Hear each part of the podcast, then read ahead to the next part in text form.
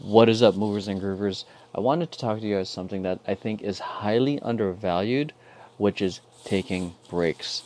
Not just, you know, a five minute break, a lunch break.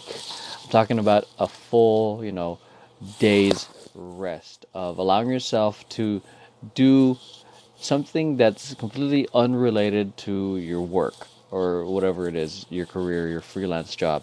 Uh, because I think it's uh, very easy to get caught in that hustle mentality, the grind it out mentality, which I think the hard work is, you know, essential to what you're building. But if you're finding yourself underperforming, finding yourself cranky, or you know, irritable to the people around you, or you, or you find yourself that you're not enjoying the process as much as you used to, I think it might be an appropriate time to just take a step away from it uh, to let everything marinate in your in your mind and your brain. It's it, it brings up a couple things that I read a while back. Well, the first one is from Leonardo da Vinci.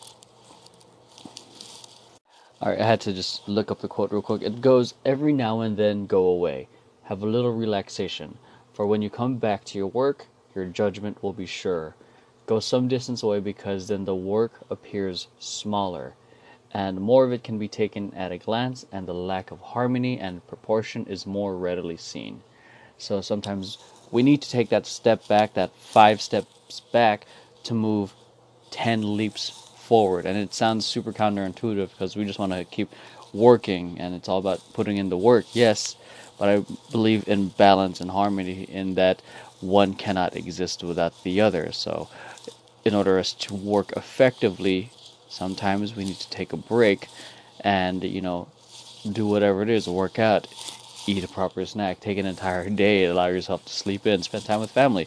Whatever it is that gets you centered again, uh, that gets your like your conscious mind away from it and allows your subconscious mind to just marinate in everything that needs to be done.